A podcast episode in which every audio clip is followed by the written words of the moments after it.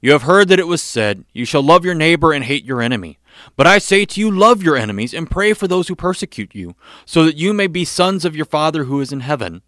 For he makes his sun rise on the evil and on the good, and sends rain on the just and on the unjust. Matthew 5, 43 through 45. Taking sides is in our very nature. You are either for me or against me. There can't be any fence sitting on most issues. You're either on one side or the other, either a friend or an enemy.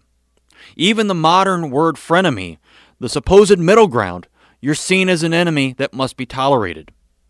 Jesus doesn't ask us to tolerate our enemies. He doesn't tell us to put up with them. He tells us to love our enemies. Not a friendly love, not brotherly love, agape love, unconditional love.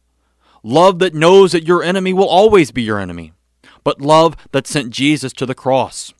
While we were enemies, we were reconciled to God by the death of his Son. Jesus didn't die for his friends, Jesus died for his enemies.